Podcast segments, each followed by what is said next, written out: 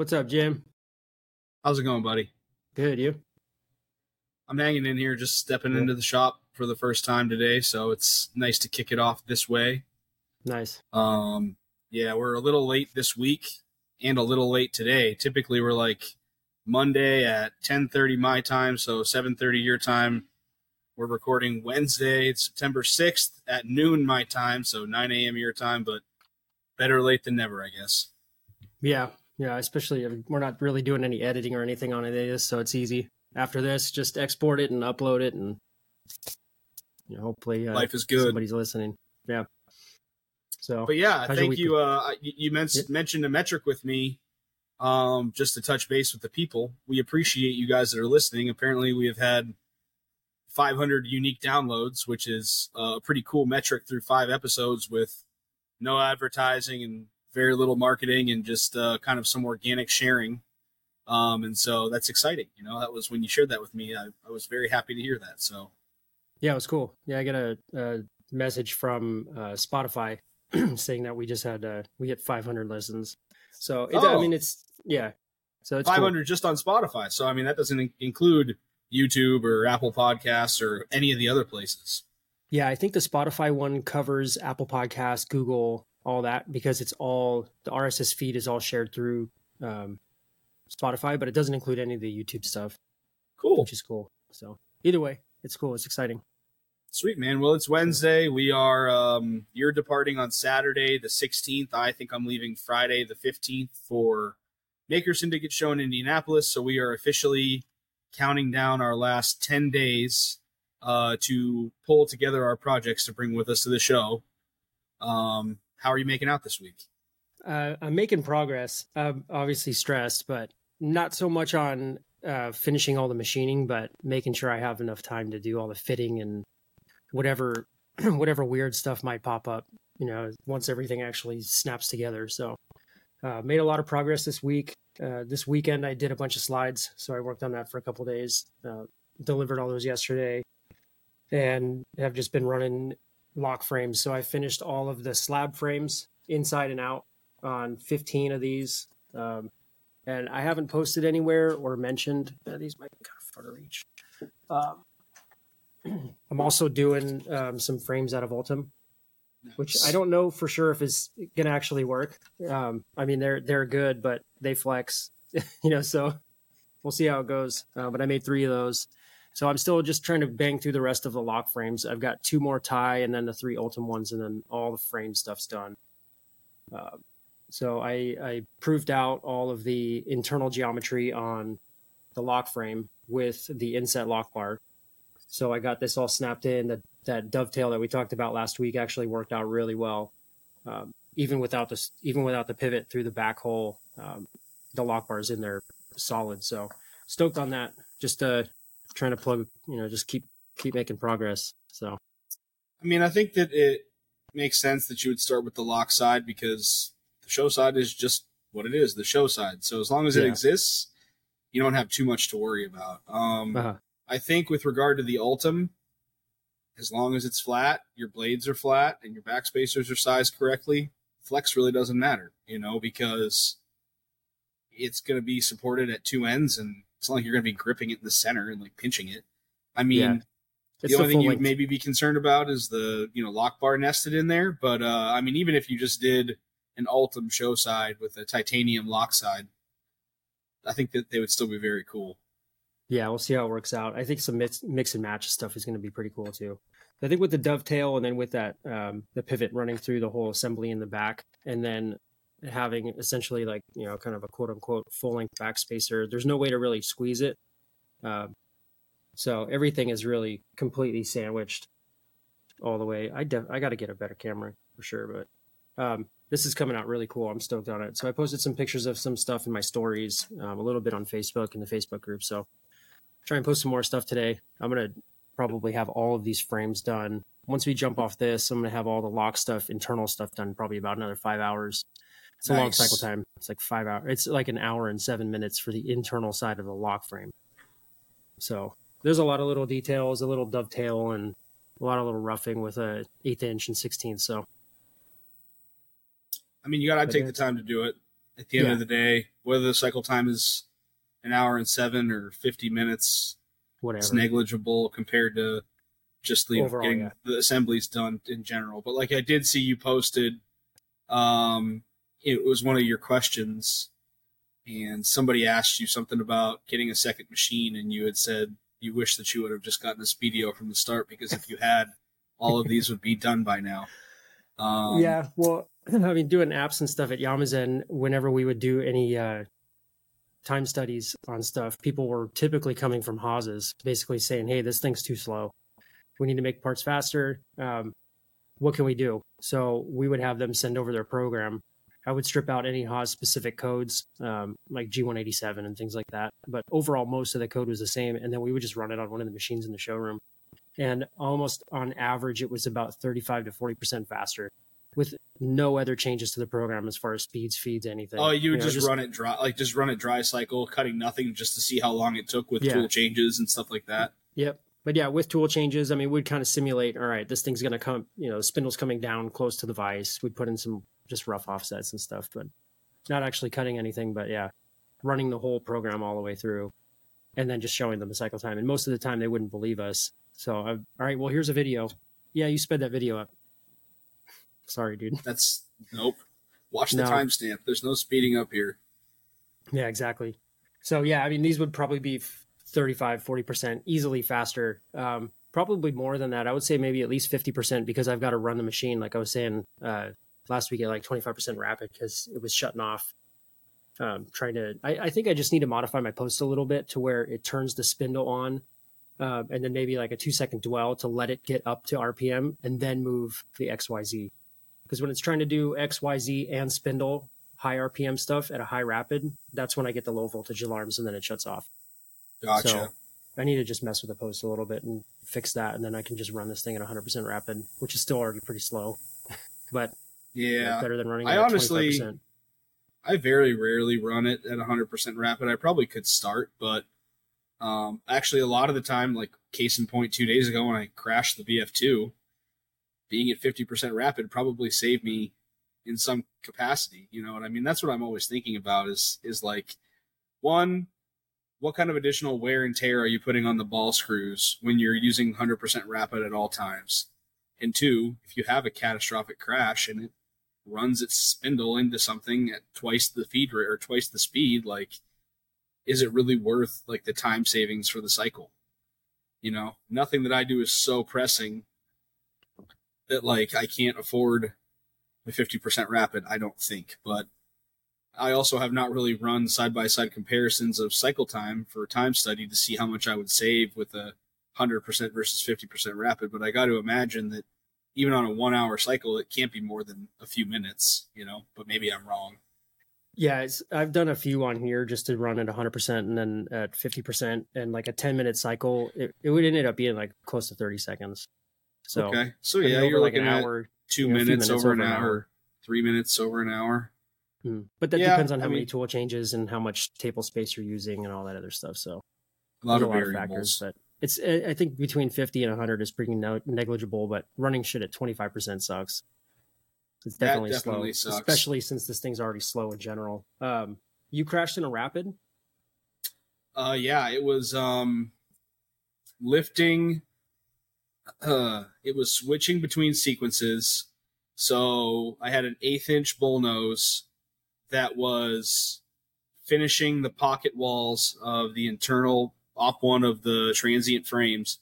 And I added, you know, that I had been running that for that same program for a while. I added an additional sequence with that tool, and in Creo I have all of my parameters for different cutting sequences like saved per tool, because I mean obviously like whatever Fusion calls it, but you know there's probably five main sequences, like a Z, like a, a bottom cutting, like Z level roughing, profiling, Z level profiling, two D contour, a two D adaptive, and then like, um, I don't know, call it five sequences. So I have like those saved for each tool. So it'd be like eighth inch bowl, volume rough, eighth inch bowl, volume profile only, blah, blah, blah. So I have all those saved with, you know, all my parameters, and they all have, um, like modal offsets saved. So I could describe G fifty-nine or G fifty-eight or G fifty-four. Well, I also have all of my old hard milling parameters saved from my old job. And those are like on the screen that populates when I first pull up, like, you know, open, open from file when I'm trying to populate parameters. And then I have to double click on, you know, my titanium folder and then grab my parameters from there. Well, I was just wasn't thinking when I pro- added in this little sequence and I just selected the hard milling version of that cutting tool's uh, parameters. And on the Makinos, I didn't describe a, a modal offset. I did that in the control. So it just has nothing. So the Haas defaulted to G fifty-four. So it popped up from bottom cutting and then went over to the G fifty-four location, which really the only thing that changed was the Z depth. And it tried to plunge down to three inches lower. And I thought that it just ran the flange of the tool holder into the top of the part. Because, I mean, the part was missing. There was no visible damage to the top of the vise. And I was like, oh, it just hit the part and kicked the part out. And, like, life is good. And I, like, retouched off that tool to make sure that, like, my Z, like, my spindle didn't push up at all. Like, there was no Z difference. And um, I actually just loaded that part back in and just ran it. I'm like, all right, well, I mean, the Z was, like, three-tenths off. It was fine. I'm like, okay, well, it must have just had, like, a, you know, pressure limit, Z spindle pressure limit or something, and it just alarmed out. Well, no, it actually hit it with the nose of my tool holder, but just at the edge of the vise that it pushed my entire subplate and th- two vices over a half of an inch. Oh, but shit. It, I couldn't, I just like hit it, like it, it didn't hit the, the face of the tool holder to damage it, which obviously would have stopped it. It like had like a glancing blow that just like grazed the vise enough to push it over. And so then when I ran that part, I came over and looked at it, and the part was scrap. And I'm like, holy fuck, why are there extra holes? Like, what happened? And then I brought my pro out, just went to G fifty-nine, G zero, X zero, Y zero, or whatever, and, like, came down, and I was like, oh, shit, I'm a half inch away from my bore. So I had to strip everything off the table and, like, stone everything and, like, realign the subplate and get everything back on and dialed. But, yeah, it was, uh, you know, obviously, if it would have been one hundred percent rapid, I don't know if it wouldn't have gotten up to one hundred percent rapid because obviously it was only going, moving over two inches and going down three inches. But I certainly think it would have smacked it a lot. Like, I actually physically heard the spindle, you know what I mean, where it like gets bound up and and stopped itself. And it wasn't like the thunk of the crash just because it was the glancing blow. It was like the the spindle flange bottoming out on the part that I actually heard. But I had like my noise canceling with just these in, and it still scared the shit out of me, you know? Yeah, it was, everybody knows that sound and that feeling of just like, oh no, what just happened, you know? And yeah, any sound in there, when you're, when you know every little sound in the shop, um, you know, it doesn't matter what tool it is or what, you know exactly what those sounds are. And uh, my wife and I have been doing like aggressive cleaning in the garage and just throwing shit out and going through every single drawer and stuff. And I was out here running a new program yesterday on the lock frames. I reposted and I'm out here running stuff, and she slammed one of the drawers. Not like slammed it, but it's, you know, it's on bearings and it, the drawer shut. And I, don't do that. You know, what was that? Yeah, don't do that. Um, you know, it was just the drawer, luckily. So um, that was on your V F two? Yeah. Do you ever run safe mode? You have safe mode on that? I don't know. What's that? So, so before you, I think it's I think it's standard on um, next gen controls. I'm not sure. It was kind of a newer feature. It may have been a pay option on it, but um, before you press cycle start, when you're in memory mode, just press F three, and then okay. It'll pop up safe mode on there. It slows down your rapids, um, but the machine will detect any type of collision like that, especially in Z. So if you're coming down on Z and you're rapiding into something, but you, the the motors or the encoders detect that collision before it reaches the endpoint of that travel, it'll stop everything. So you could essentially. So then you just do it. That for a first run, just stop yeah. it, you know? Yep. Okay. And then just turn F three, press F three again, and it'll turn safe mode off. Damn, then your rapids okay. will crank up. So, dude, yeah, I'm just running by the seat of my pants, man. I mean, I, even like when I was running the Makinos for whatever ten years, I didn't have graphics. Like, I didn't have anything like that. So it was every every program that I posted and ran was just like a spray and pray. So I've, like, gotten used to that feeling as where, like, when I first got the Super Mini Mill, like, I was using Simco on every – I was posting every sequence into Simco and, like, watching it. And, like, I very quickly got out of the habit of doing that just because it takes too long. But yeah. like, I probably should, you know, just when you're talking hundreds of thousands of dollars tied up in these machines, and like the last thing you want to do is have an error in judgment or like that. I was trying to get something off the ground in the Super Mini Mill, trying to make adjustments to that in the V F two. And everybody knows when you're like trying to have your head into like too many things at once, that's when you make mistakes. Like usually I'm pretty good at compartmentalizing, like, okay, this machine can sit until I'm one hundred percent confident that this one's running.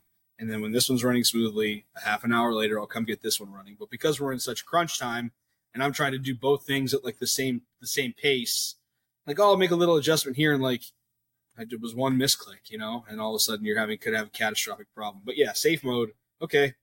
I'll give that a yeah, shot. Check and I mean, see. Yeah. Just press F three I'm sure. and you'll see if it pops up or not. Yeah. I crashed one of the uh, U M C five hundreds with Palpool um, at the last shop, and oh. uh, using Mastercam and making two parts. And uh programmed one, and then I just patterned to the other one. So, my, you know, obvious reasons why you'd want to pattern something. And uh Mastercam defaulted to just output the pattern part as G fifty-four rather than keeping whatever one I was using. And G fifty-four was center of the C-axis and uh, at the faceplate of uh, the Z P S the z- on the zero oh. point on there. So it just came up to the clearance point, and instead of going over to the center of that next part, it just tried to go through the vise, you know, all the way down. And, Those uh, are the worst. Yeah, it welded the collet nut shut and everything. And I mean, nothing happened. I'd probably it, rather you know, have a quick, straight. But... I'd rather have a straight Z, like a straight down Z movement, than like a lateral crash where it goes to a depth and like rips the tool holder out of the spindle and feel like you yeah. knocked the spindle out of square and stuff like that. Yeah, I think most machines are pretty resilient to Z-axis crashes, Speedios and stuff too. I mean, those things full rapid straight down in Z, and they're usually just fine. So I think most of them are smart enough now to just stop and not self-destruct too bad. So yeah, I always get people sending me like, oh, you're a machinist, like let me send you this compilation of like machine crashes and failures on Instagram, and I'm just like, I'm not even gonna open that. That yeah. is like what my yeah. nightmares are made of, and like I don't think that that's funny, and I feel really bad for those fucking people. Like mm. don't send me that shit. Yeah, the worst, I think the worst recurring dream I have is being able to not stop the machine. Like the Z's just coming down. It e-stop and it just keeps going. You feed hold, you stop, whatever, and it's just just slowly coming down. You're like, slamming everything and crash. Nothing's working. Yeah, and it just keeps going. And uh, yeah, those are those are my nightmares. Like I have that dream like recurring, which is wild. So yeah, this it's thing like Austin shut Powers off. With this the steamroller guy, like no, and like the guy's yeah. just driving really slowly with the fucking steamroller. Exactly. Yeah, that's what happened when oh. this thing shut off the first time when the power shut off, and uh, you know I. It kills the control, but I went in the back. I shut everything off. I'm like, all right, I'm going to let this thing just sit for a minute and then turn it all back on. And I turn it back on, and the lights turn on, and the spindle's turning. What the fuck's going on? Like, this thing's going to start, you know, moving around. But it was just because there was no brake, just was still winding down. Yeah. And uh, I actually had that happen last night. I had a, for the first time since I got this uh, phase converter, I had a low voltage alarm, and both machines shut off. Thankfully, the V F two actually had the probe in the spindle, which never like that. Uh, but the uh, Super Mini Mill was actually in between cuts, and so the tool was like two inches in the air. You oh, know, nice. It isn't always sinks in Z and fucking fucks the part up if it shuts yeah. off mid-cycle.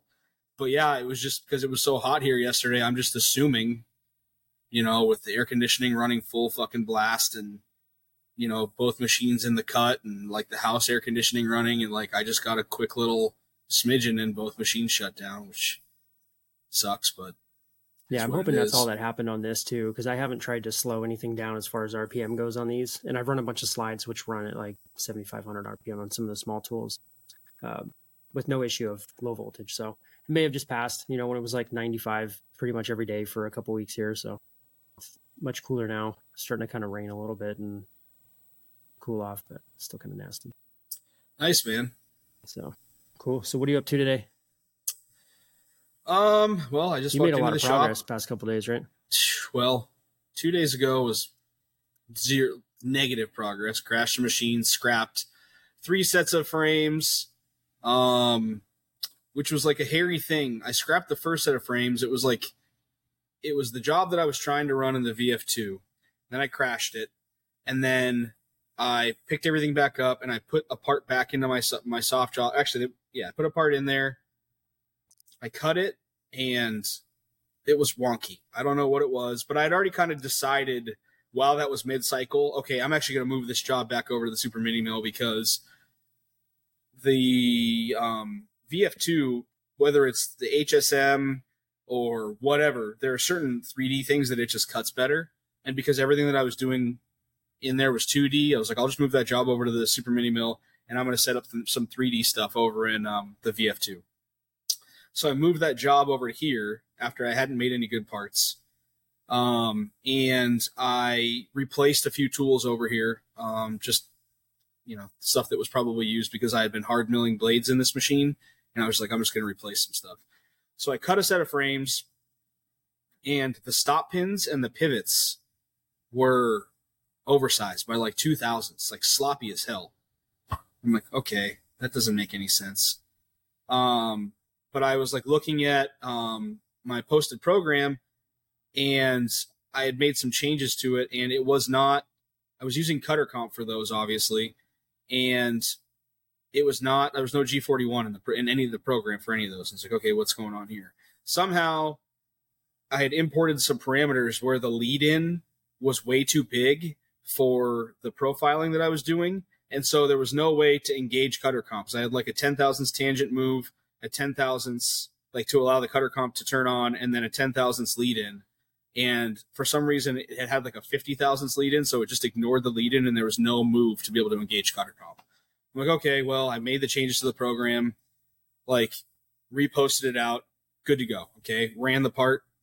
Next one was fucking two thousandths oversized. I'm like, what the hell? Like, code's good. Check my. I actually had Cutter Comp was uh I had I had made it plus, like it was plus six or seven tenths per side. Um so then I get my indicator out and I check that tool, and the fucking tool is running out a thou and a half. So I'm like, then I'm remembering I had put those H T C carbide end mill store three thirty-seconds in for, I was blanking out like carbon fiber and shit, something that I didn't care about. It's using shitty tool that's gonna get dull. Well, those ones run out like a son of a bitch for some reason. Like every one that I have, I don't, I use Lakeshore for everything. So I replaced that with a Lakeshore tool, which they're always perfect.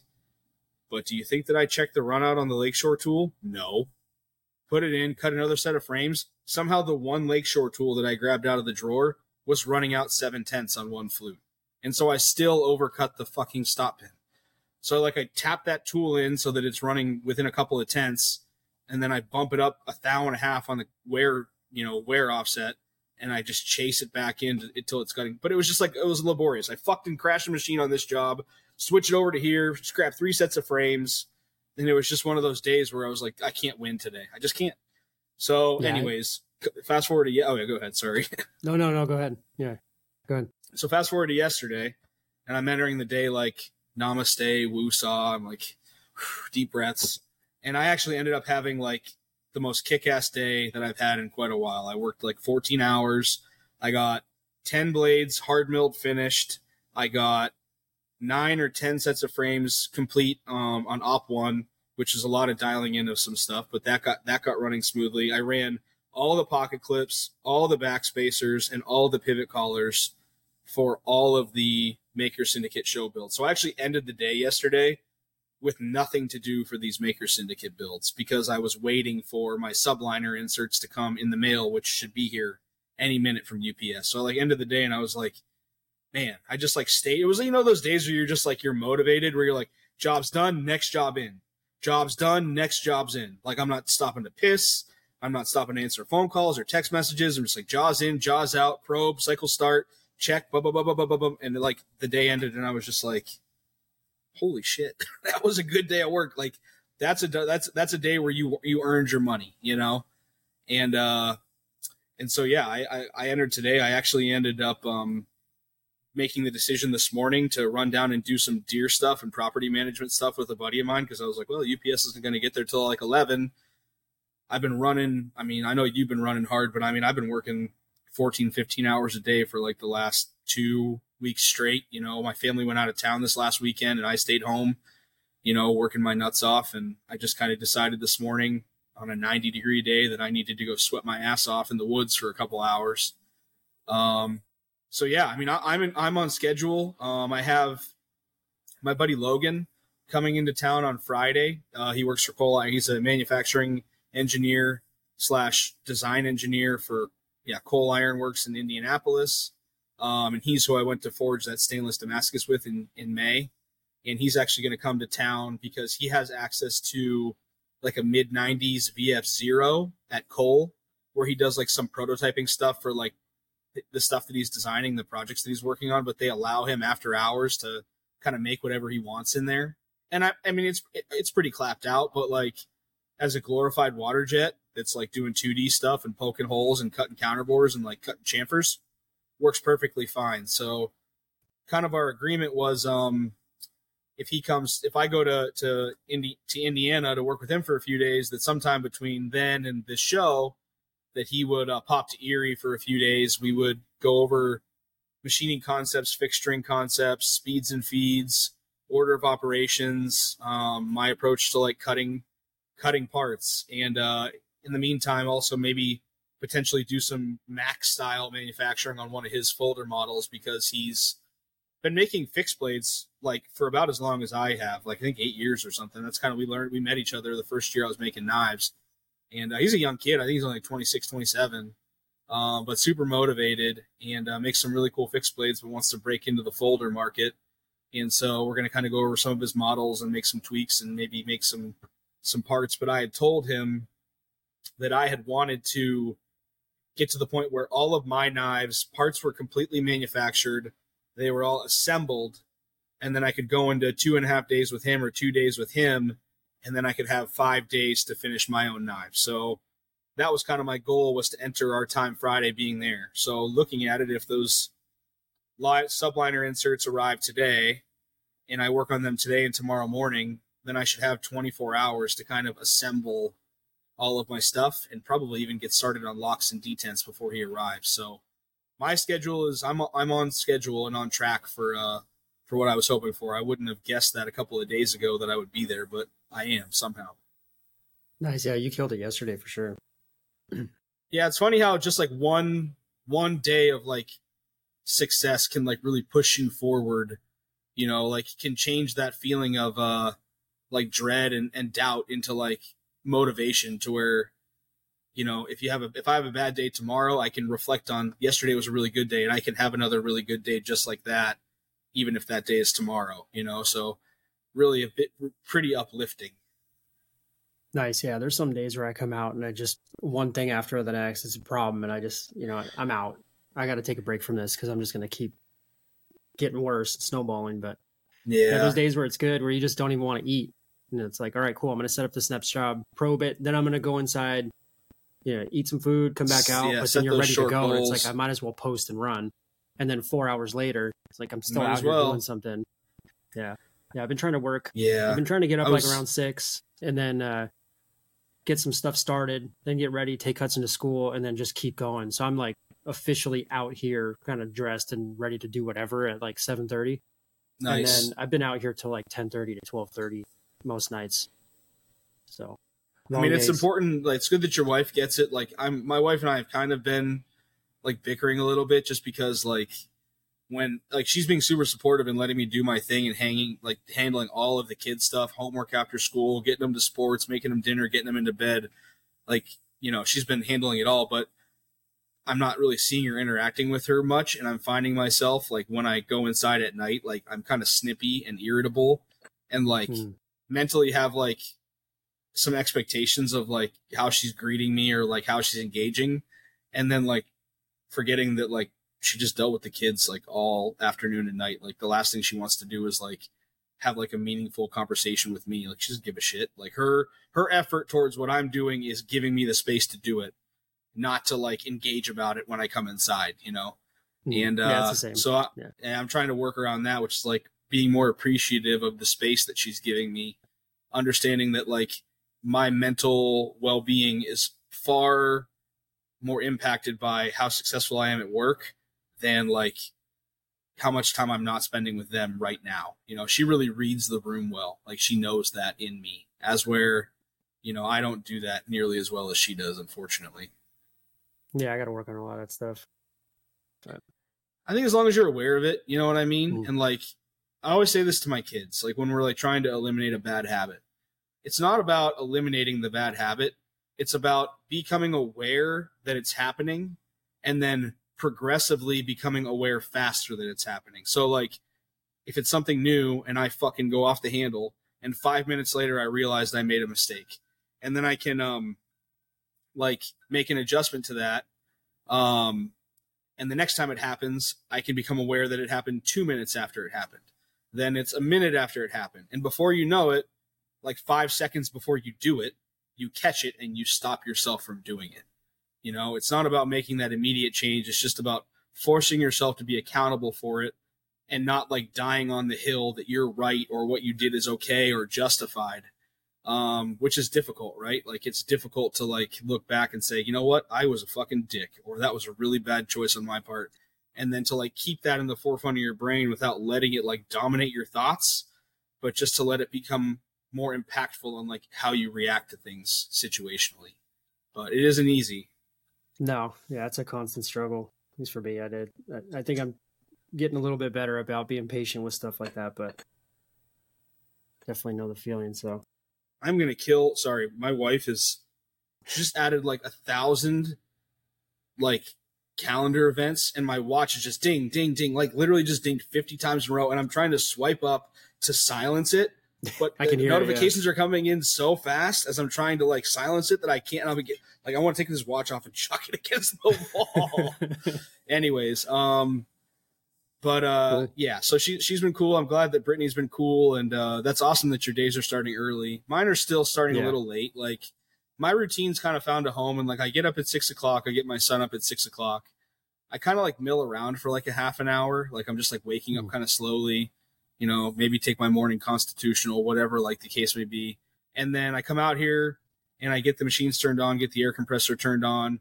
But my wife kind of was like, hey, if you can come in around eight ten, like it's pretty helpful to me if between eight ten and eight thirty, you can help get the kids ready so that, well, she, when she leaves at eight thirty to take the baby to preschool, but the kids don't get on the bus till eight forty-five, that like they're for sure, like shoes are on, they have their backpacks, lunches are packed. Ooh. And like that way they're not getting on the bus or missing the bus. So I kind of have been interrupted by that, but I've kind of been liking that. I like being a part of that routine. So then I come back out after the kids get on the bus at eight forty-five, having maybe gotten a cycle running or two. I like to try and get the machines running if I had had something running the night before through that time that I'm inside with them. And then keep the machines running. I get on the treadmill. I do my stretching, my back mobility, my hip mobility stuff. And then, and then typically after that, you know, it takes about forty, forty-five minutes. I try and keep the machines running through that.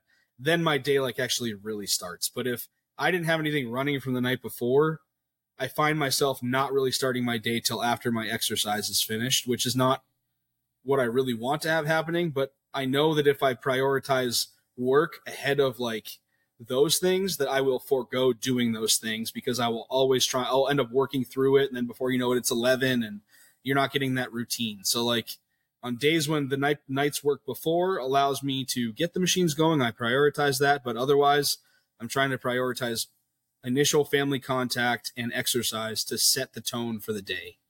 You know, that's kind of like where I'm finding my grounding. And so on nights when I'm missing them after school or I'm working late, and I look back and I'm like justifying that I like didn't exercise or whatever, like I, you know, I, that impacts me a lot more than like if I just take the time and start a little bit later.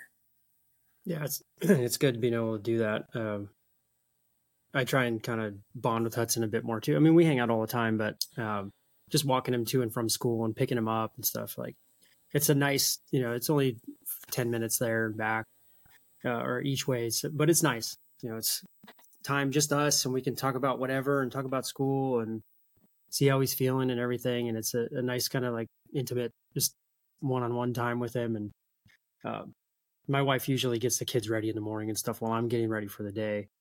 Uh, but by the time I'm up and taking him to school, I'm already showered and dressed and literally ready to go.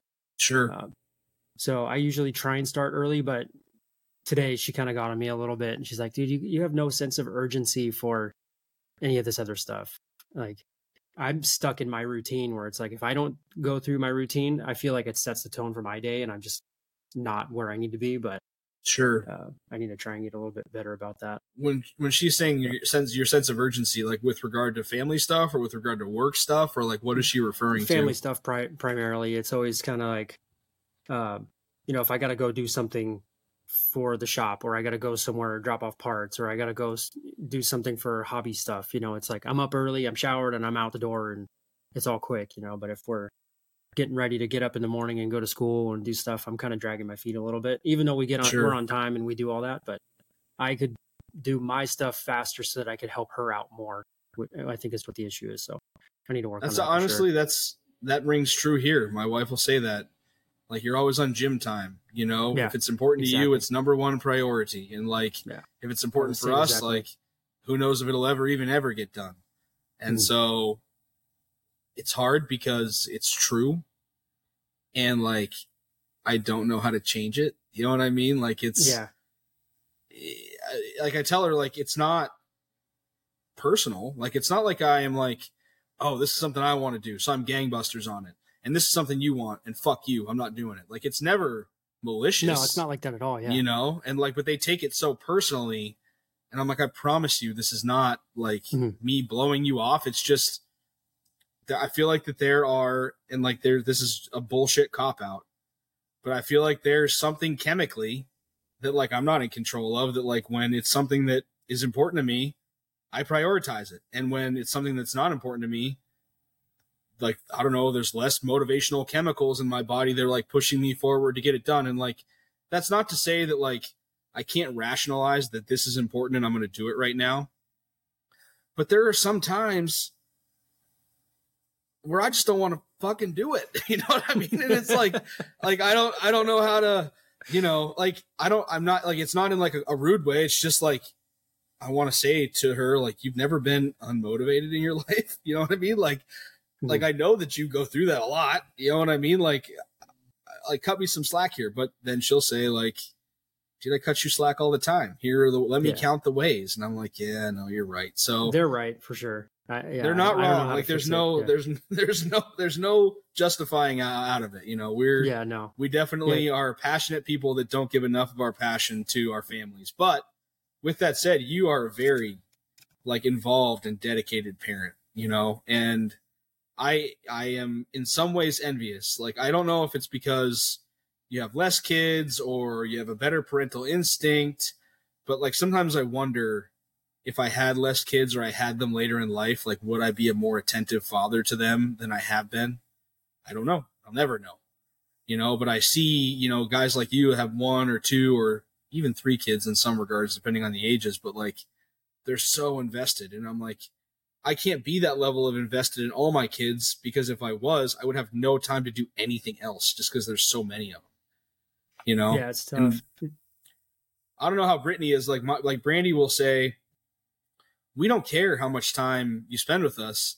Just like when you're spending time with us, give us your attention. You know what I mean? Like mm-hmm. stay off your phone. Like I do so much doom scrolling, dude. Like even she'll say like, you're in here for an hour last night, but you're just on your fucking phone for an hour. Like you weren't engaging with us. Like you were just here, like doing whatever mm-hmm. you're doing. And like, that's been my biggest battle for ten years since cell phones and social media have become a thing. And like, you can justify it. Like, oh, well, I'm on my phone because of the business. And she's like, you got to draw the line somewhere, dude. Like when you're done for the night, if it's seven or eight o'clock, like, do you got to put it on airplane mode? Like, what do you got to do? You know? And yeah, so tough. Those are boundaries that we're always exploring.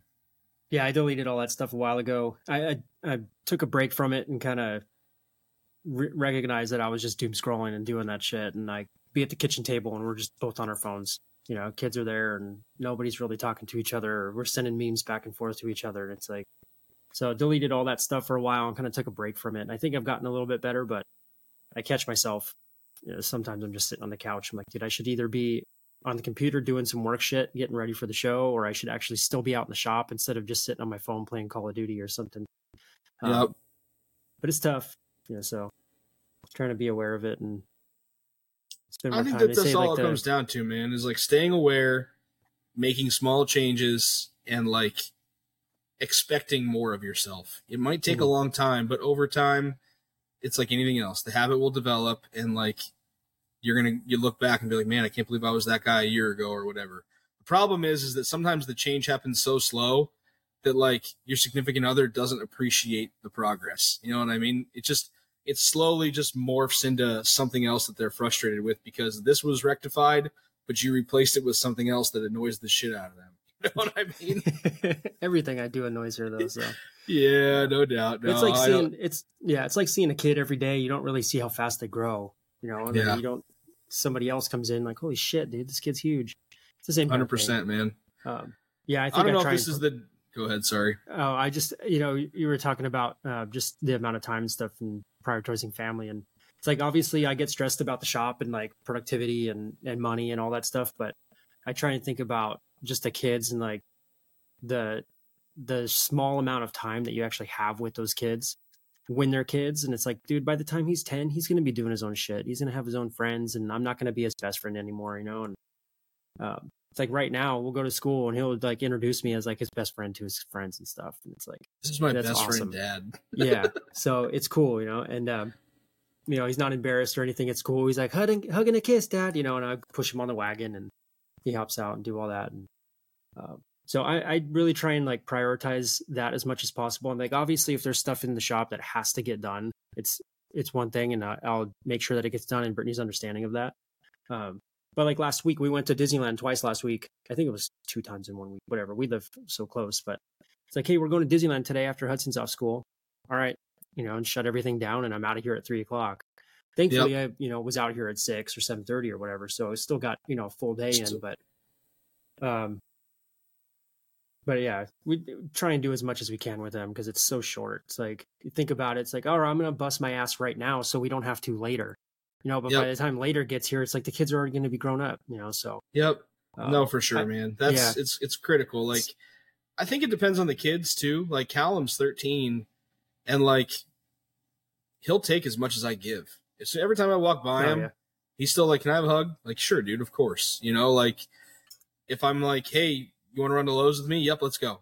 As we're like, my eight-year-old, and like, hey, you want to run to Lowe's? And he'll be like, uh, do I have to? You know, so it's like totally kid kid dependent. You know, I feel like mm-hmm. there's a time where they they want to be your best friend, then they go through a couple of years of independence, and then I think as they're coming into themselves hormonally, there's a time when they start to lean on you again, where they're like, don't recognize what's going on in their body, that just something's happening. They don't really know how to handle it, and like, you know, they just are looking for a little bit more time with you because I think it makes them feel stable when everything's changing. And then when they're like fifteen and they're chasing chicks and they can drive and whatever, they don't give yeah, a shit about you. I feel like yeah. there's a, a sweet spot there where you can like rekindle, you know, if you had a couple of years where there was a little bit of less time spent, you kind of have some time to re-involve them. Like Callum this year, I took him hunting for the first time and he killed a turkey, you know, like those, that was a new experience for him that like we got to experience together. And like, he's looking forward to like going deer hunting and, you know, our archery open opens in like three weeks. And so getting an opportunity to do that with me was something he's seen me be passionate about for the last ten or twelve years, you know, so you can find those things as they age to include them, you know, even coming out here, like he's so technical and like detail oriented and like compulsive and like kind of nerdy where I'm like, I think he would actually like maybe enjoy doing this kind of stuff. You know what I mean? Whether it's like programming or design stuff or like understanding the idiosyncrasies of the machine and running cycles, like I could see him getting interested in doing this. Um, so I'm going to offer him that opportunity, you know, and like see what, what comes of it. I would love it if one of my kids, I want them all to do great things with their lives, but if one of them was truly passionate about this in any, in any capacity, I'd love to be able to share the business with them, you know, to see them motivated and have them help me grow it. I'll never push them to do that, but like if it fell into their lap and it just so happened to work out, that'd be sweet. Yeah, that's cool. I, I had that conversation with Hudson a couple of days ago uh, before bedtime. Like always try and prioritize like a couple morning, a couple minutes in the morning, a couple minutes when you pick them up from school, and then a couple minutes before they go to sleep. You say that's like the sure. most critical time in a child's life is like those nine minutes. Um, but uh, yeah, we were talking about that before we went to bed a couple nights ago. I'm like, what do you want to do? You know, and uh, I'm like, you don't have to come out like, because he comes out in the shop all the time. He's always out here and he's going through stuff and building things and stacking material and everything. And uh, I was asking him, like, what, you know, what do you, what do you like doing? What do you want to do? And I already know, but he was like, oh, I want to be a paleontologist. And uh, cause he just oh, loves yeah. bones and building shit and puzzles. And like, he can, he'll, he'll sit there. He's been doing this for a couple of years. He'll sit and do like a five hundred piece puzzle by himself. And he's, totally fine, and he's totally fine with it. It's fucking wild. But he'll Elon also go Musk out in the front yard and play soccer with the neighbor kids, you know? So he's like totally social, but he could sit for hours and play on, on his own. Uh, But he's like, yeah, I want to be a paleontologist, but I want to be a surfing paleontologist because I want to find Mosasaurus bones, you know, the, the oh, ones from the sick, water and dude. Shit. I'm like, all right, rad that's perspective. Cool. Yeah. So, yeah, it's cool. Uh, Grayson just started walking a couple of days ago. Damn, he dude. His first, he took his first steps. How old so, is he? Two? He's almost two. Yeah, November yeah. will be two. So he's like twenty-one. Yeah, I knew he was coming up like on it. That's... That's awesome, yeah. dude. Like, yeah, he's been kind of a late bloomer with a lot of that stuff. I was gonna say issues. That's a little late, but you know, issues yeah. are not like I've had a couple kids that waited till they were damn near two to walk. You know, some were yeah. walking at thirteen months. It just depends on the kid. Yeah, yeah, totally. We're not worried about it. I mean, he had a lot of issues. He was in the N I C U for a while, and he had a G tube for a long time, and all that shit's out though, and he's eating and he's doing really well. So he's major a total progress. Boss. Yeah, yeah, he's killing it now. So it's awesome, cool. It's so man. Exciting. Well, I'm to glad see the family's doing good. Come in. Yeah. That's good. So cool. I guess we spent half this podcast episode talking about intangibles, family balance, nothing hardly about machining. Like, I think it's just us needing to vent because we're just getting burnt out on this show prep. And it's like, I'm thinking about knives all day. And then we have to record a podcast. We're thinking about knives. And I'm like, I need a little yeah. bit of something else in my life. But, um, I so what's your plan for people. The rest of the, oh, go ahead. Sorry. Oh, so, yeah. Just before we jump off I, uh, to something else, I do talk to a lot of guys that listen and they're like, this is a very like relatable podcast because this dude's just like us. They're sitting in their garages or in their shops by themselves. And most of them have kids and mm-hmm. we all just deal with the same shit, you know? So it's cool. Yeah, I... um, getting feedback from people like, dude, I deal with the same struggles all the time. And it's nice because it's not like, oh yeah, I dealt with struggles on being rejected on that loan for the new machine or whatever and shit. It's like, no, I woke up and my kid puked all over my shit. And it's like, you know, we're all dealing with the same stuff. So it's cool. Yeah. It's, uh, sometimes it's hard if you feel like you're walking the road alone and you don't realize like how many people are just walking the same path, you know, and there's like, so many of us. Yeah. It's okay. Like it's a different struggles, you know, depending on your lifestyle, but like nobody shit's perfect. And like, no. It's this is very trite, like it's re, it's a redundant thing to say, but like these social media highlight reels, man, of people just seeing your wins and like not seeing your losses and thinking your life is perfect. And like, I honestly have like made my hay, I think, with relatability to my customers, just because I've always been like very upfront with my struggles, like just with like in my stories or posts or whatever.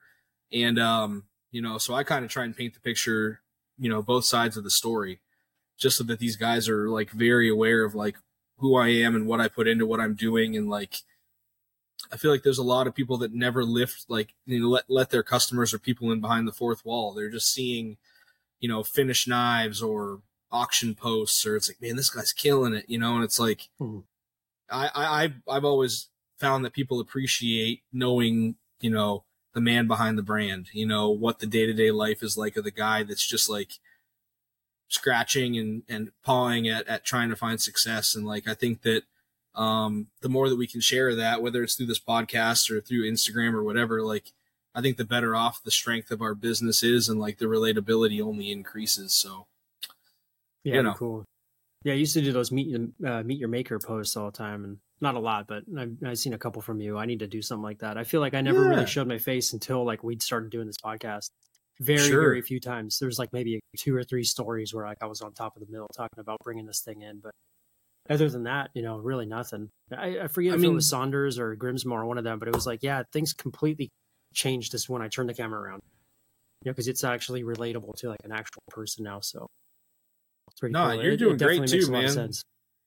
You know, like yeah. you're a natural, you don't really realize it. Like the way that you present information, like whether it's from like the tech technical perspective or like just the bigger oversight, you know, it's not, you're always looking at the big picture. Um, and I think that you have a lot to share, and I've gotten so used to like talking to people this way that like, it feels natural to just like have a conversation and share my thoughts. But it's cool to see you kind of coming out of your shell. And like, I think it's only going to help you because there's a hundred thousand people that make shit, but like there's only one of you that makes the things that you make. And fifty percent of what makes what you do unique is who you are.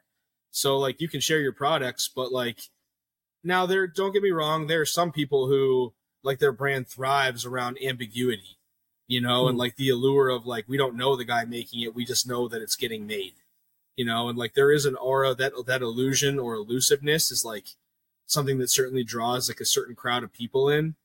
But like, I've always wanted my people to feel like they're buying something from me, not just something for my brand, and knowing that like they're aware of my kids or like my kids' struggles, and like knowing that like what they're putting their money into is like helping me to like raise an American family. You know what I mean? Like, I just think that that's a cool, a cool uh, relatability. So I think the more you do this, I think the more your brand is going to grow. You're timing it really well because you're introducing a very unique product offering into a space that's pretty stagnant, and also rebranding yourself as being a part of your brand. And I think that rolling out like those two things uh, in parallel is going to like just allow your, your brand in general to just explode. So I'm very excited yeah, to see where this leads you. Yeah, I'm excited for it. Um, yeah, we were kind of talking about that stuff, just like posting and what to post and how to do it and when to do it and all that shit. And it's like, it's hard to kind of navigate that stuff. I know like two thousand sixteen, seventeen, that was when my Instagram just blew up. I mean, it's not huge, but I mean, there's like almost eighteen thousand followers on there, but most of those were from around that time. And then it just oh, yeah. sat there since two thousand seventeen. It hasn't moved literally at yep. all until like the past few days.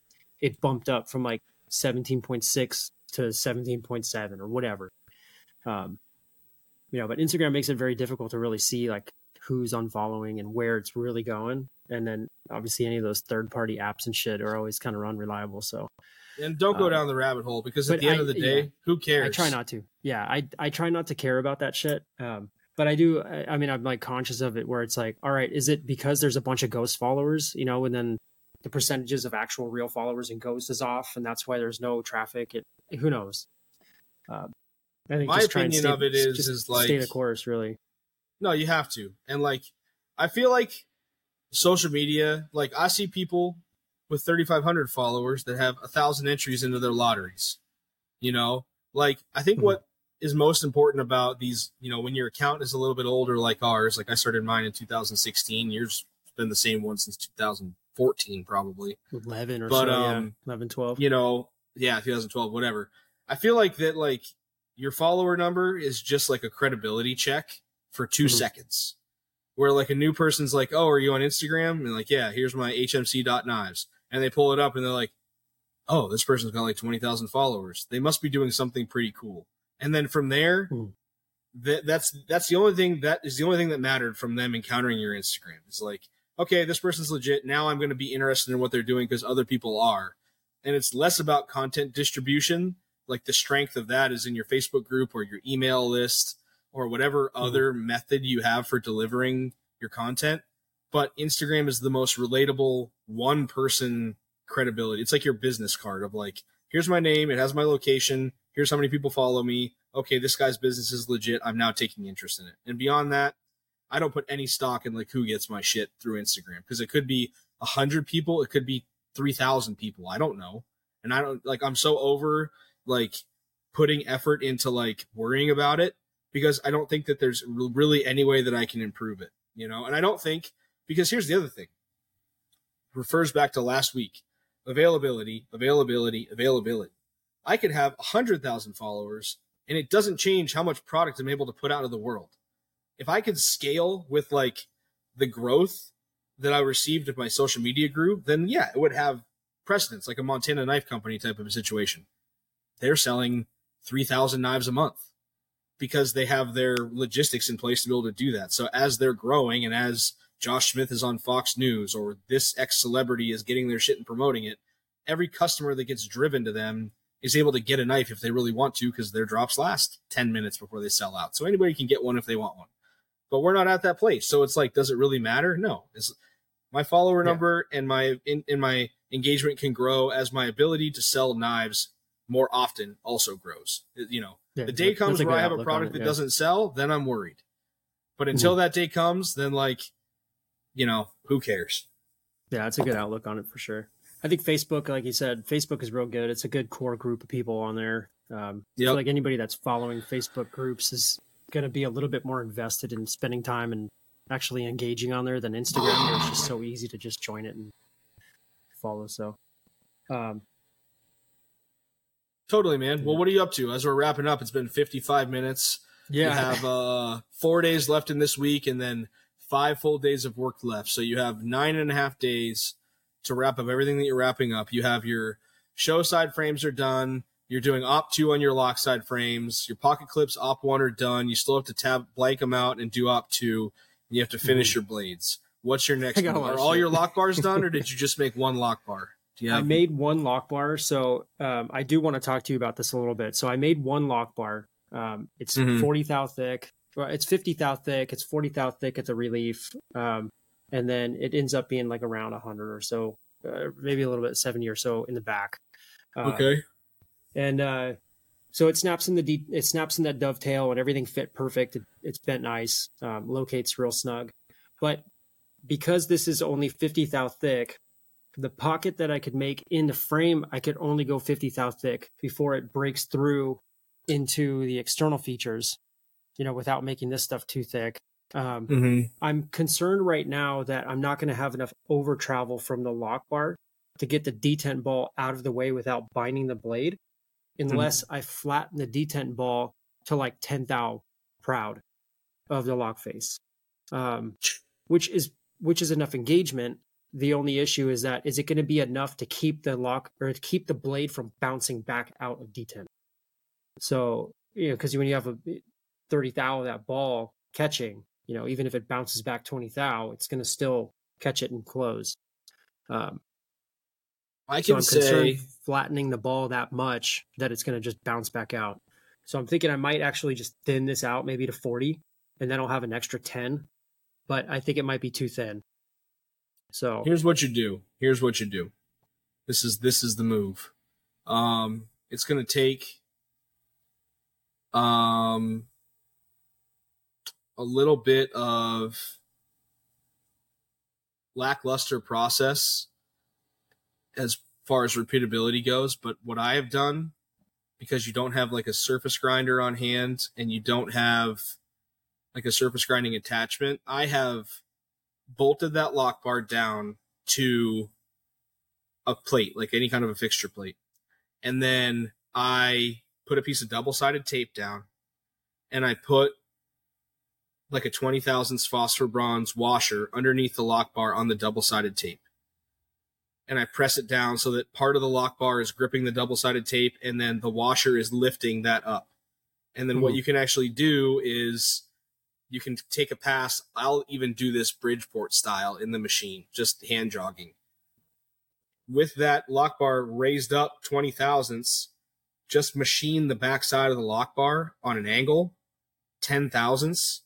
So you still have, what did you say, fifty thousandths of lock bar width? So you'll still have forty thousandths on an angle, but just in the area where it needs to over travel for the ball to ride, it has space mm-hmm. behind it.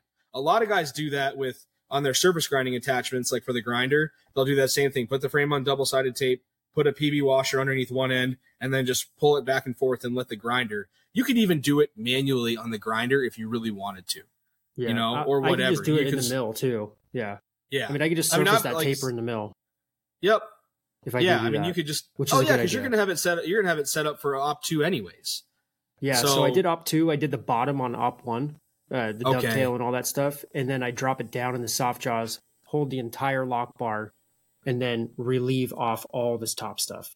So basically the end will be unsupported in op two because you're going to cut a taper on the backside, but, but it'll be grouting still, completely. And it's and it's and it's the inside of the you know Maybe nobody's going to see, especially if you're blasting the insert. Nobody's going to yeah. see if your surface finish is a little bit wonky there, like if it chatters mm-hmm. or something. Nobody's going to notice that. But yeah, you could just surface a relief, whatever it is, like an inch, you know, or whatever the case may be. You know, that that's probably the route that I would go. So if I take it down to forty thou, I have ten thou gap between the blade and the frame. Um, and then if I relieve the back of this, that gives me twenty thou total gap with this completely impressed down to the frame, mm-hmm. um, which is how much the ball sticks out anyway. So as long as I just maybe flat top a few thou so it doesn't bind the blade. Yep. I just don't want, I, I'm not a huge fan of flattened balls, um, but I don't want it to be tight, you know, binding this no. and crushing the whole thing as it's closing. So if you can find a way to flatten the ball parallel to the frame or parallel to the blade to make sure that like the flattened ball doesn't mean that just one half of the flattened ball is dragging. Like that's yeah, the biggest issue for point. me is like finding a way to make sure that that flattened surface is parallel to the blade. So you just have a smooth open and closing. Like that uh. is something I've never mastered. Like obviously some people will grip a diamond disc in an arbor in their Bridgeport and then just hold your liner flat and then come down so that you're certain that the liner's flat, the disc is square to the arbor. So you know that you're within as flat as you can get. And then come down, and actually, you know, what's nice about that way is you can come down, touch off the disc on the top of the ball, zero your quill, you know, like, you know, scale or your D R O, and then come down to a known number. If you want to take five thousandths off the top of the ball, you know exactly how much you're removing when you're doing that. So, yeah, you know, that's a good idea.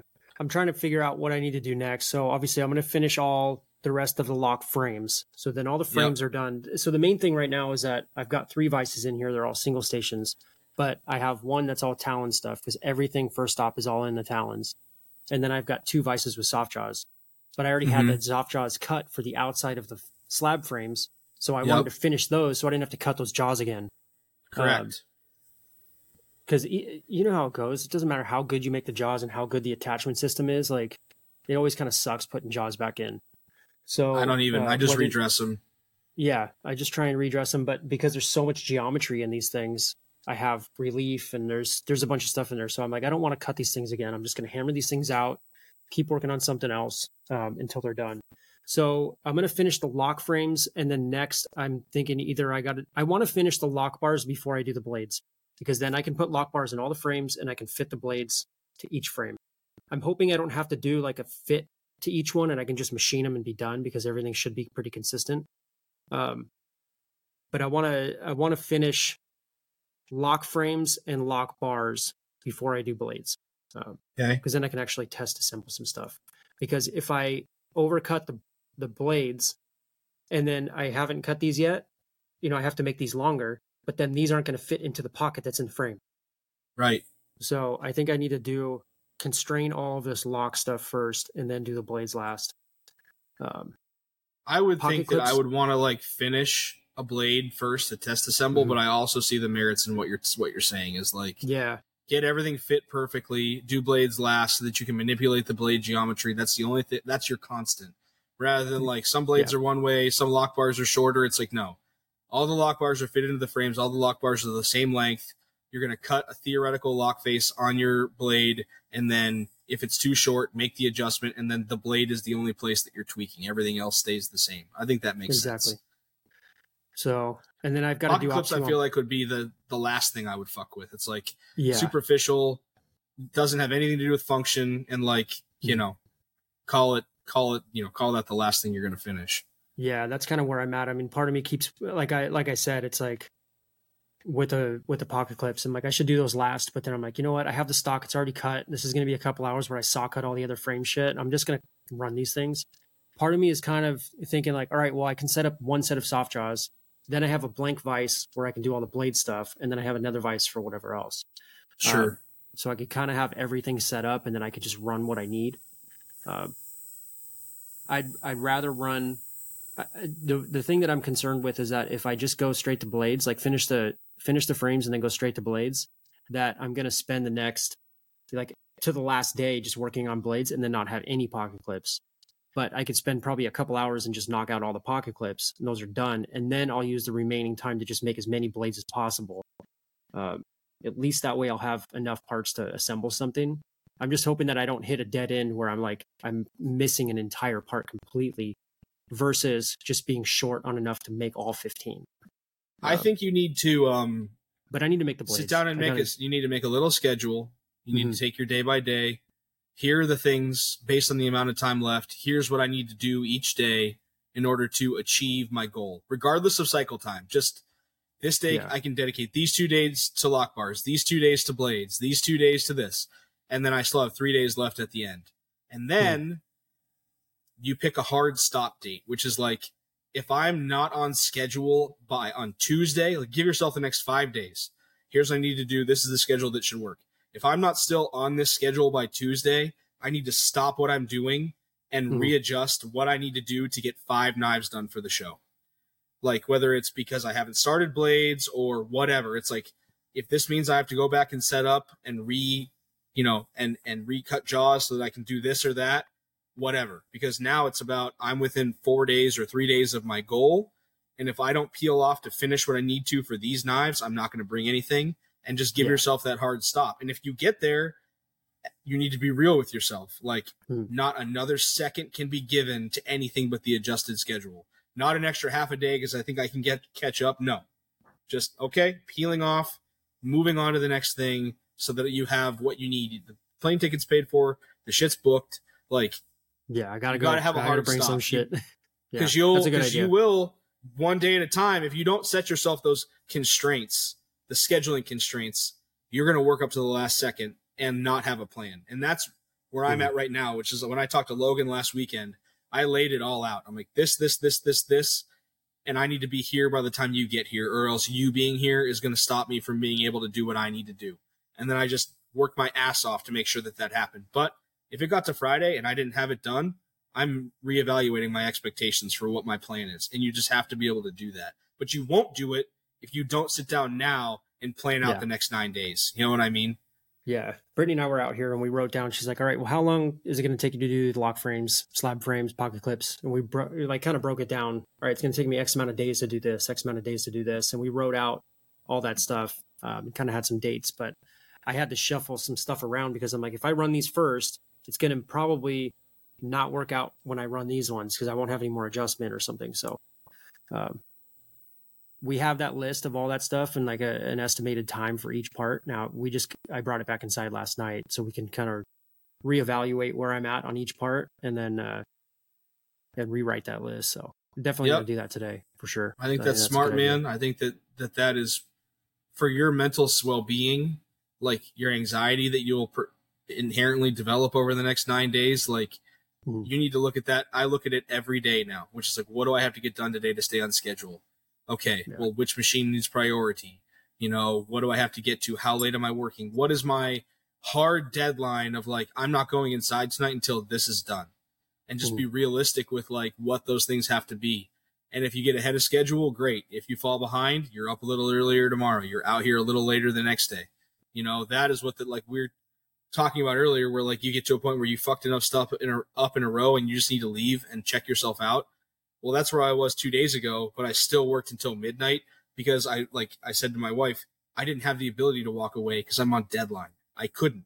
I needed to. My brain, everything in my head was like, walk away from the shop. You're done for the day. You're fucking shit up left and right. But like, I had to stay out here and push through it so that I could hit the ground running the next day.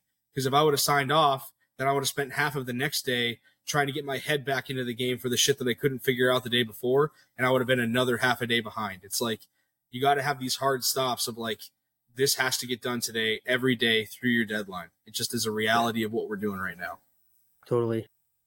So, so you got, uh, you have to do any heat treating or anything? All your stuff, you're already no. hard, hard milled on everything. My blades right? are all hardened. They're all surface ground. They're all hard milled. They're ready to be assembled, yeah. have tabs ground off and locks and detents done.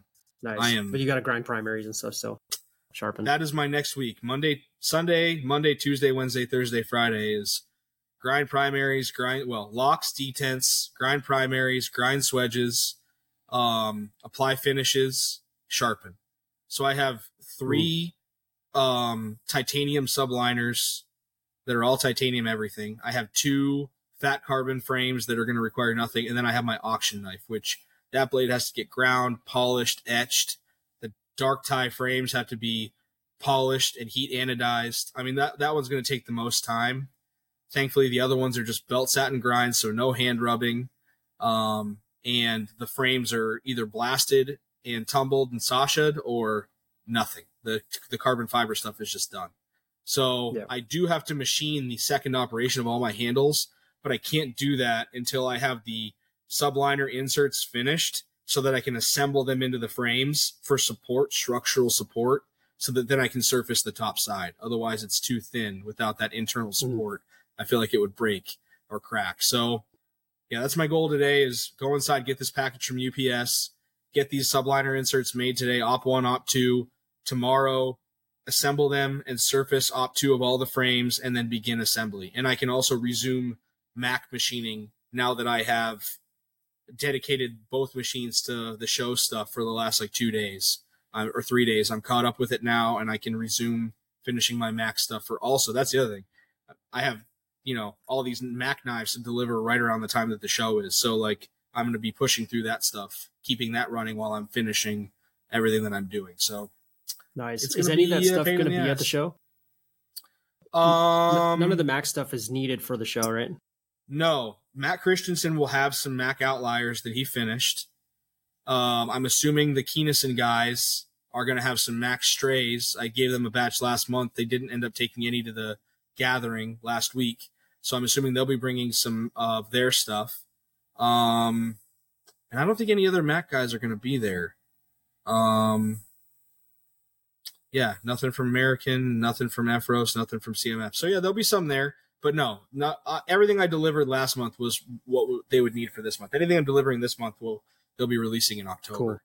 Cool. Um, yeah, so, yeah, I'm, I'm good there. It's just it's it's just more about, like, trying to keep on a schedule. Like, I was, for the longest time, getting them their stuff the very beginning of each month. And then in July, because of the Portland show prep, I switched to, the like, the fifteenth was my deadline for delivery. I'm considering taking the stuff that's supposed to be done the fifteenth and like just holding on to it or giving myself a little bit of leeway to send that to them on the first of October and then just resuming, you know, first of the month deliveries. I think that I'm, I got to talk to them and make sure they're okay with that. Like, hey, can we delay your batch by two weeks, more or less skipping September to resume the schedule in October for, you know, the first of the month going forward. I don't think anybody's going to have an issue with that. It's more about, how does my budget handle that income getting pushed out another two or three weeks? Because I have the show income coming in around that time, not a big deal for me. Um, so those are just things to think about. Nice. Cool. Sounds like well, it's cool, going to be a busy week for sure. Yeah. I mean, it's going to be, we're going to be grinding. I'm, I'm sure you and me are going to be venting to each other every day about just like shitting our pants about, are we going to get it done?